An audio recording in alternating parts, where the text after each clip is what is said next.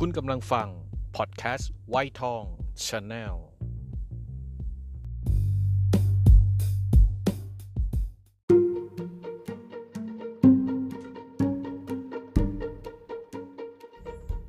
เกิดมาบ่นต้องบ่นที่มัน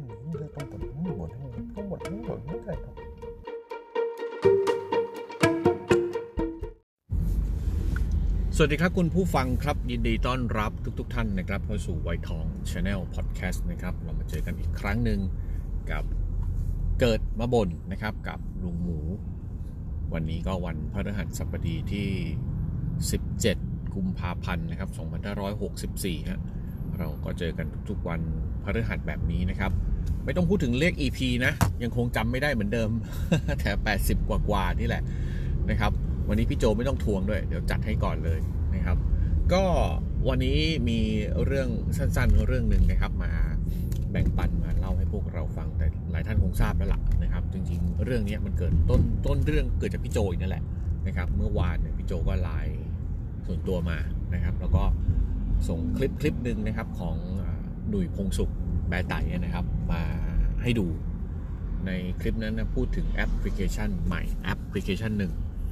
ใหม่ในที่นี้คือเราเพิ่งรู้จักใหม่นะ แต่เขาลอนช์ออกมาปีเกือบปีแล้วล่ะนะครับ ประมาณ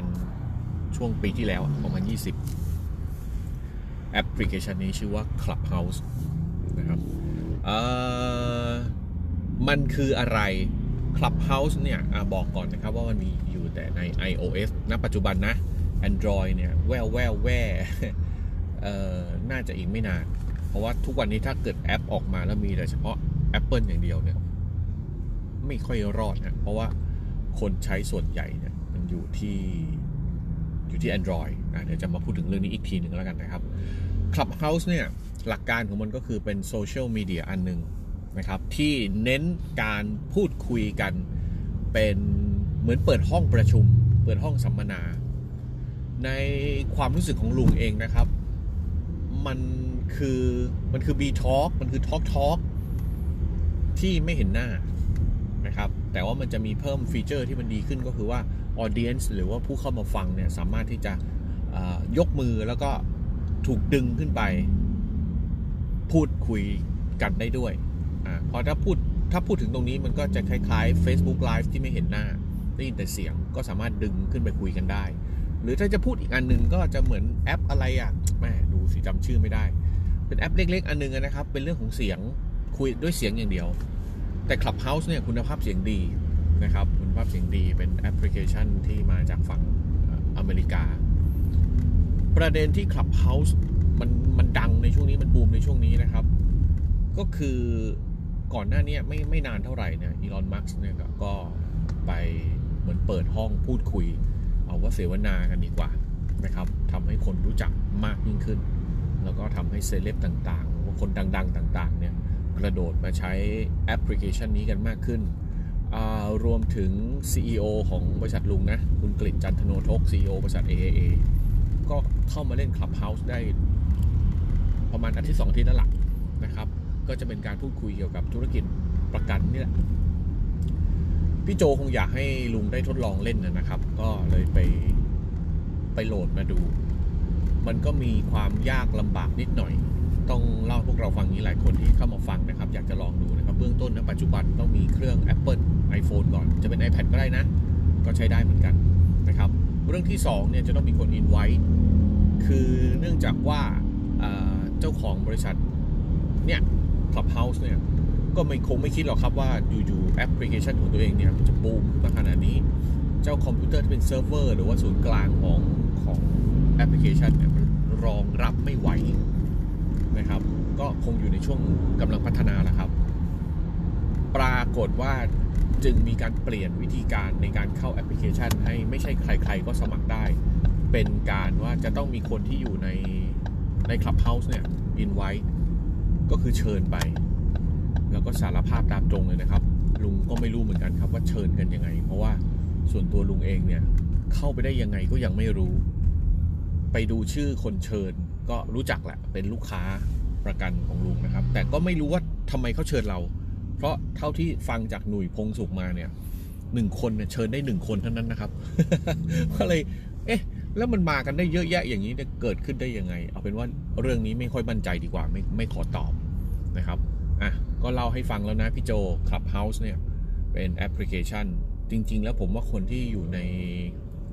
Talk Talk หรือ B Talk มาก่อนเนี่ย ไม่แปลกใจเท่าไหร่หรอกครับ มันก็ไม่ไม่ใช่ของใหม่เท่าไหร่นะครับ ก็ลดเรื่องภาพลงไป เพิ่มคุณภาพเสียง แล้วก็สามารถที่จะไปเป็นหนึ่งในผู้จัดรายการหรือสปีกเกอร์พูดบนเวทีในห้องนั้นได้ด้วยนะครับ ก็สนุกดี ตอนนี้ของประเทศไทยเนี่ย โดยส่วนใหญ่ก็จะเป็นเรื่องที่เป็นเนื้อหาสาระ ยังไม่ค่อยมีอะไรที่มันไร้สาระ จริงๆก็ โดยหลักการมันก็ทำได้โดยไม่ยากนะครับ เพราะว่าทุก ๆ คนสามารถที่จะเปิดห้องของตัวเองได้ ไม่จำเป็นที่จะต้องไปเป็น ไปเป็นได้รับอนุญาตจากทางแอปซึ่งไม่แน่นะครับ อีกไม่นานอนาคตอาจจะอาจจะต้องเป็นอย่างนั้น ใครที่จะสามารถขึ้นจัดรายการได้ อาจจะต้องมี certificate อาจจะต้องมี certify อะไรบางอย่างนะครับอ่าเมื่อกี้ติดค้างไว้ถึงเรื่องแอปพลิเคชันที่เป็น iOS Android นะครับ ในอดีตเนี่ยก็จะมีแอปพลิเคชัน บางตัวที่อยู่บน iOS อย่างเดียว ยกตัวอย่างเช่น IG หรือว่า Instagram เนี่ยนะครับ IG เนี่ย เมื่อก่อนแต่ไหนแต่ไรเนี่ย ตอนเปิดตัวมาก็อยู่บน iOS อยู่บน Apple แล้วอยู่บน Apple มาอย่างยาวนานนะครับ อยู่นานมาก คนก็ยังนิยมนะครับ เพราะว่าคนใช้ Apple ก็ไม่น้อย แต่ไม่น้อยในที่นี้ก็ยังน้อยกว่า Android อยู่นะครับแล้วก็คนใช้ Apple โดยส่วนใหญ่เราจะทราบดีว่าคนซื้อเครื่อง Apple มาใช้เนี่ย เครื่อง Apple เนี่ย สตาร์ทมันก็มีหลักหมื่น มันก็จะแตกต่างจาก Android ที่สตาร์ทที่สองสามพันเครื่องจีนก็ใช้ Android นะครับใช้ได้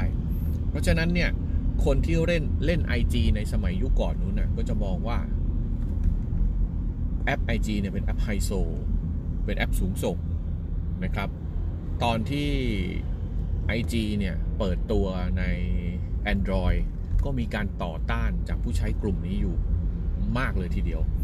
นะครับ โดยมองว่าเป็นการลด เกรดของแอปพลิเคชันแม่ใช้คำแรงมากเลยนะครับ ลงไปสูงสิงกับพวก Android อะ ไม่เป็นไรครับจนลองดูว่า Clubhouse เนี่ย ถ้าเปิดตัวใน Android แล้วเนี่ย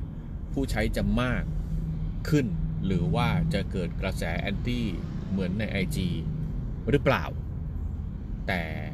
ไม่ต้องห่วงนะครับ ไม่ว่า Clubhouse เนี่ย จะเปิดตัวใน Android หรือไม่อย่างไร แต่ตอนนี้ IG เอง ก็ขยับมาเพิ่มฟีเจอร์ไอตัวนี้แหละ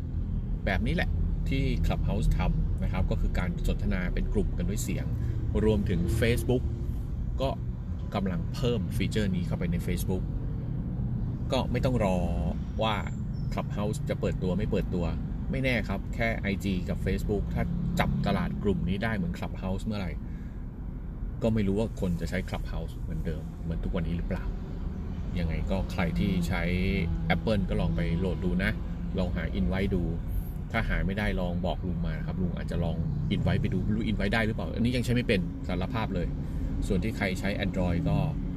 ลองไปดู IG กับ Facebook เดี๋ยวจะลองดูเรื่อยๆนะครับ ถ้า Communication ทางทางอันใหม่นี้มันเวิร์กไม่แน่นะครับ เราอาจจะได้เจอกันทางช่องทางนั้นในเร็วๆวันนี้ ขอบคุณพี่โจนะครับที่มีอะไรก็แจ้งบอกนะครับ ก็คงเป็นความอึดอัดของแกนะครับ วันๆก็อยู่แต่บ้านทำงานขับรถพาแม่ยายกลับบ้านไปทำงาน น่าสงสารจริงๆ แค่นี้นะครับ สู้ๆนะพี่ สวัสดีครับ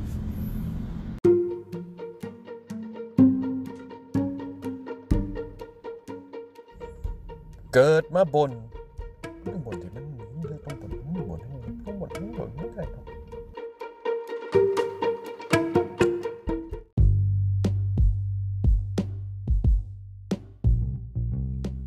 คุณกำลังฟัง พอดแคสต์ไวท์ทองชาแนล